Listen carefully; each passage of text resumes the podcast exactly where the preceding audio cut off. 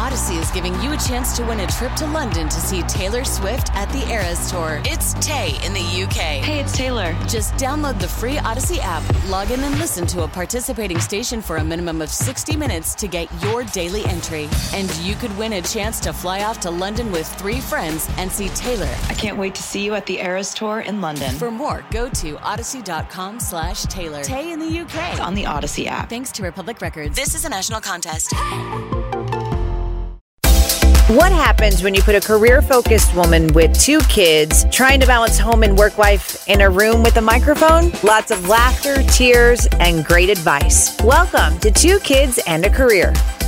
I know that this podcast is kind of a mommy podcast, but we don't have to have moms all the time on the show. Case in point, Miss Rachel Zimmerman joining me today. Hi, Rachel. Hi, Jill. I am a cat mom, if that That works. counts. Okay, there you go. You're a cat mom. um, I wanted to bring you on because I did want to get a perspective from someone who doesn't have kids and something that happened too when I was on maternity leave recently between you and me. Um, and we'll get to that in just a second. I guess I should explain how we know one another. We work together, but I consider you a friend, and you are also on the radio. Right now, you're the executive producer of the Dave Glover Show, Yes. which can be heard locally in St. Louis on 97.1, um, but also online. And what's the website? 971talk.com. Got it. But you are moving to a different role soon. And so I want to talk about that too, because you are a career focused woman. And that's what this podcast is also about. But let's go back to maternity leave. I had sent you um, a message because I had a dream about you. It was so random. Oh, yeah, I forgot that's how it started. I had a dream that we went out and had spaghetti. So I told you that. and I I'm have, still waiting for that dream to come true, Let's the make way. it happen. Let's go do that now after this. Um, I saved this because I thought it was really inspiring. So you said, Hope you and the babies are enjoying your time off. All the photos are so adorable. Well, I kept this because the night before was a really rough night. Um, and I had said to Brian, I don't know if I can do this again. I don't think I'm strong enough. And he was like, Jill, we got this. It's fine. And so I opened up to you. I said, and I'm just reading this. Aw, thank you so much. Lots of love in the house. It's been challenging because I'm still recovering from the C section and I still can't lift Lou, my oldest, or go up and downstairs. But my mom has been a huge help when Brian isn't here. I keep reminding myself it will get easier, but right now it's tough. But the snuggles help. And you responded with, Ah, yes, it will get easier. You're so strong, seriously. And I remember reading this, no joke. I was in the bathroom and I thought, and it's so stupid to think you wouldn't understand, but I did. I was like, how, how did she know I needed to hear that? And she's not a mom. And so I responded, You saying that means so much. Last night I was crying to Brian, telling him how weak I was feeling and not strong enough to do this. So your message means more than you know.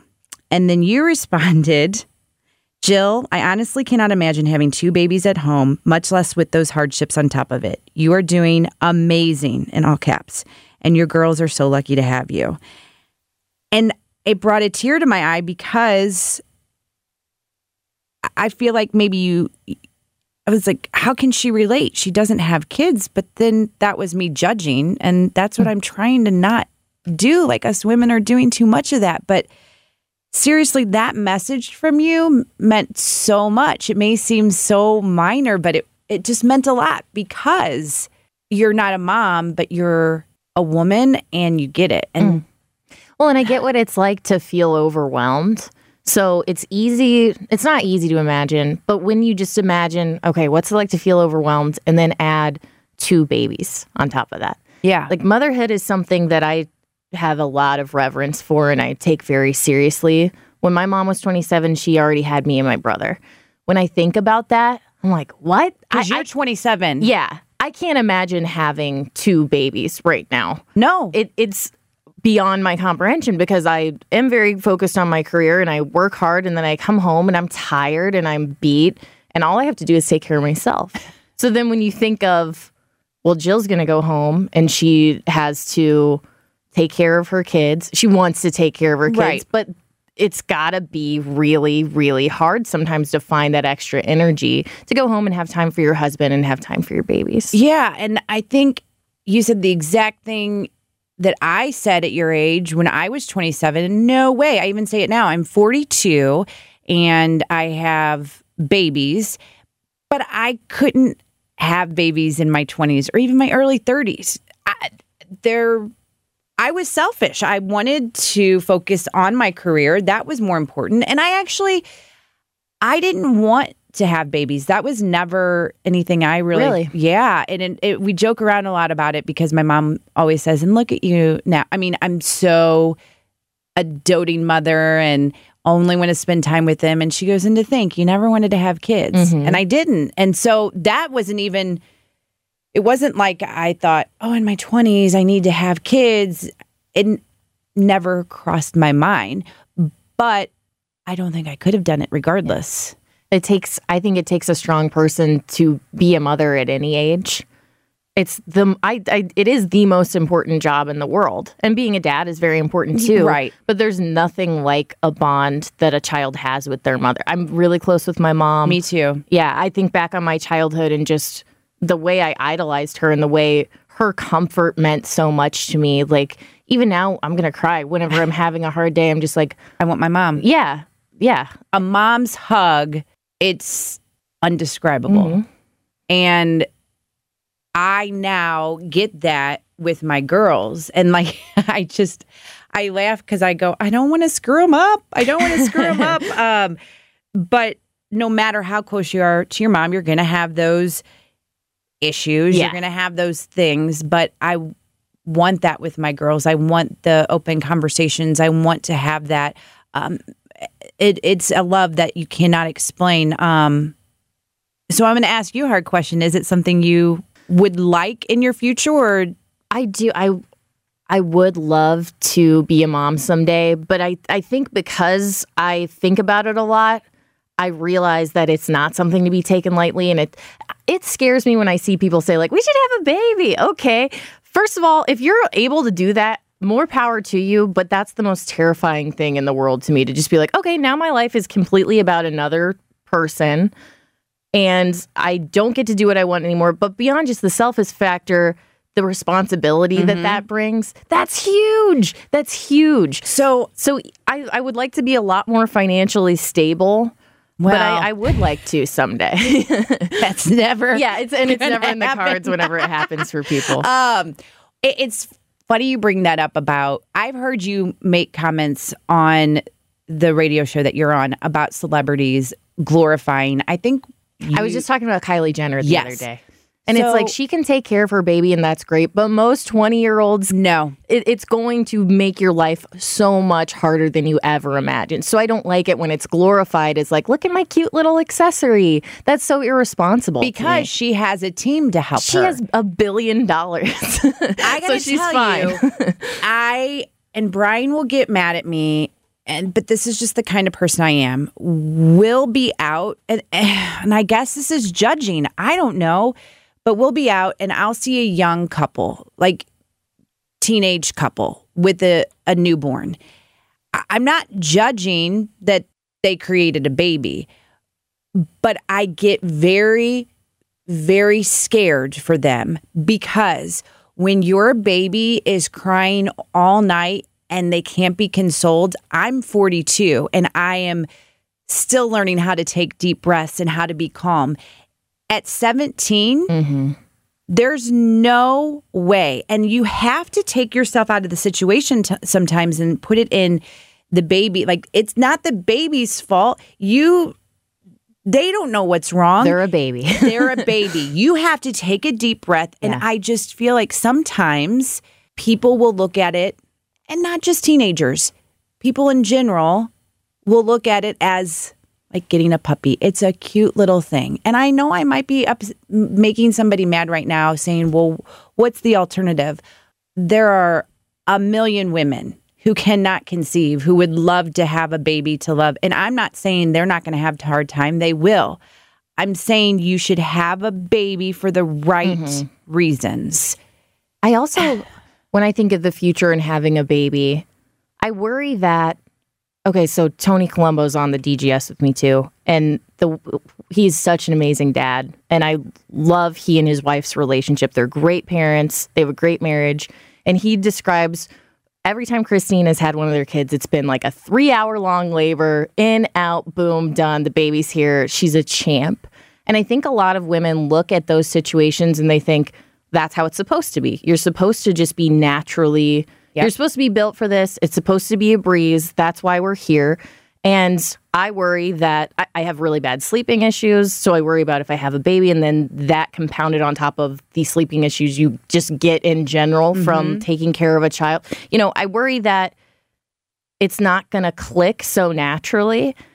And I think maybe we've been sold this bill of goods as women is like, hey, it is, th- this is what's in your nature and it's just going to come to you. But the thing that nobody talks about is a lot of times it doesn't just come to you and it is really hard. And a lot of times there is a huge mental health struggle and physical struggle, but that's not cute and that's not, oh, look at the new baby. So we don't talk about it that much. Hence, Two Kids and a Career, the podcast. And um, if you didn't hear in epi- episode one, I brought up the reason why one of the reasons why I started this. I was at home on maternity leave with our oldest daughter. And like many other women, our dog was our baby. Mm-hmm. She still is, but um, she's at home like, hey.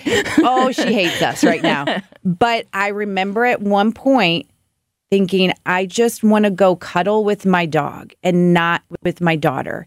And I thought I was the messed up one because I had told somebody that via text and they didn't respond and I um. overanalyzed and I'm sure it was no big deal, but I thought I'm a horrible mom. I'm a horrible mom that I don't want to be with my daughter. I want to be with my dog instead. The emotions you're already going through and then that happened, I was messed up mm-hmm. in the head a while because for that. And then started having conversations with some women and realized that wasn't such a stupid thing to Mm-mm. think, but we're not talking about it. And that's why I wanted you on too. I know you don't have kids right now, and maybe you won't, which is okay. And maybe you will, which will be okay too. But the fact that you can have this conversation with me, it's just, it's women in general. We've mm-hmm. got to talk about these things. We're really hard on ourselves and we're really hard on each other. The sad thing is, is I think there are women who would hear that and be like, "Wow, Jill, I would never say that." Even though they would feel it. You're right. They wouldn't say it, but they would feel it. And it's like, it's okay. It's okay to take care of yourself. It's like when the airplane's going down, they tell you if you're with your child, you have to put your mask on to get your oxygen yep. first. Because if you don't and you're trying to help your child and then something happens to you, then no one's helping them. So you have to help, you have to have those moments where it's like, okay, the baby's sleeping. It's cool that I just want to be with the dog right now. It's cool that I just want Jill time or Jill and my husband time. Yeah. I don't want to have to always be on. That's you're, fine. You're so wise, Rachel. How many times have you been told that? You're wise beyond your years. Uh, let's switch gears a little bit um, and talk about you and your career. Okay. So, earlier I said that you were the executive producer. I feel like I said executive director. it, it's whatever um, of this show that is based in St. Louis, and it's the Dave Glover Show on 97.1 in St. Louis. But you are going to be switching to a new role mm-hmm. as co-host, and I think maybe somebody might think well, executive is a big, powerful word. so, how is this a promotion? I, I want you to walk me through this. And I mean, this is a big deal because this is, you're on a station that is geared towards men, mm-hmm. and you're the only female on this show that you're on as well. Yeah. Well, we have Sue oh, Thomas. Do, there is Sue. She, she does, does traffic, traffic, with us. Yeah. It's amazing having Sue in the room. I didn't realize how badly I was missing another woman in the room until we had her. And then it's like she backs me up on certain things that I never got backed up on before. So it's nice to have that kinship. But no, it's a it feels like a big deal because it's hard to make the jump from the production side to talent. Mm-hmm. Um, the great thing about Dave's show is he's always used his producer as talent. So whenever I got this job three years ago, I knew it was a huge deal. I knew it was a huge opportunity, and I knew that if I really worked hard, it could turn into something else someday.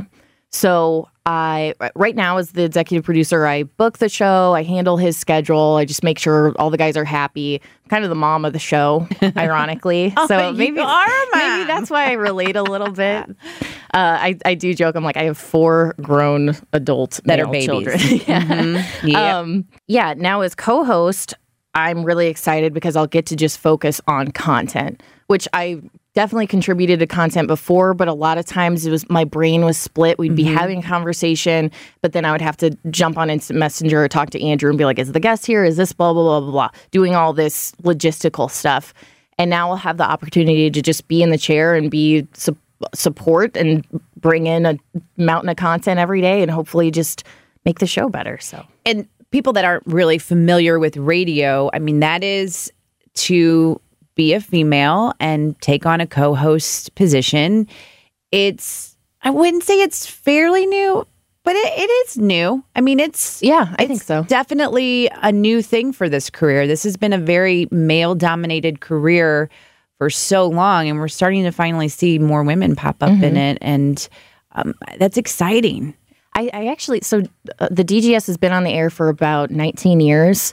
And I think he's only ever had one other female co host, Wow. Katie Cruz, who's a legend. So I feel really honored to be the next in line after her. He's had female producers. Right. And he's had uh, female traffic personalities come on, but, But not a I think I'm the second co-host. one that's, yeah, that's ever been the co host. So That really is exciting. a big deal. That's a really big deal. No, I've been really fortunate with the DGS. I feel like I've kind of found my place. You know, it's it's a rough room, it's a fast room, and it's kind of a mean room. Sometimes we're not uh, the most. We're not like lifting each other up. It's it's uh you better know who you are going into the room. So I don't know. I feel really fortunate that I even ended up interning and getting hired. And yeah, I, it's crazy that this is happening. But you said something earlier that I happened to me too. You work hard, you do everything you possibly can, and you get rewarded, and that's how it works. And so now it's time for you to keep shining and keep working hard. And um, do you think you know what you want to do next? What's next on the horizon? Or Um, you know, a- couple months ago, it would have sounded like silly to say it, but I'm like, I made it to co-host. I would love to have my own show someday. 97.1's kind of a political station. Our show isn't as much at all. Um, but I would love to. I don't know if I would want to do politics, but I love connecting with people and relating to people. I love empathizing with people, and I you are so awesome with that. Like when I hear you on, I just some of the things that you have just said even today, just you're able to put yourself in other people's shoes. I feel like I like. try to. I really try to. Yeah, and so I think that that's such a great quality that you have. Thank you, Joe. Yeah, I would like to somehow channel that into a show someday. I don't know what that looks like, but that's kind of my next goal. I haven't started my next chapter yet. But after that chapter, that's my goal. I think you just start um, writing things down, and Yeah, it'll come. hopefully. Thank you, Rachel. Thank you. I was so honored that you asked me to come do the podcast. I'm honored that you came on it. no, it was so much fun. Thank you for joining me for today's episode. Make sure you subscribe, rate, and if you're feeling really generous, write me a review. And don't forget to join me next week for a new episode of Two Kids and a Career.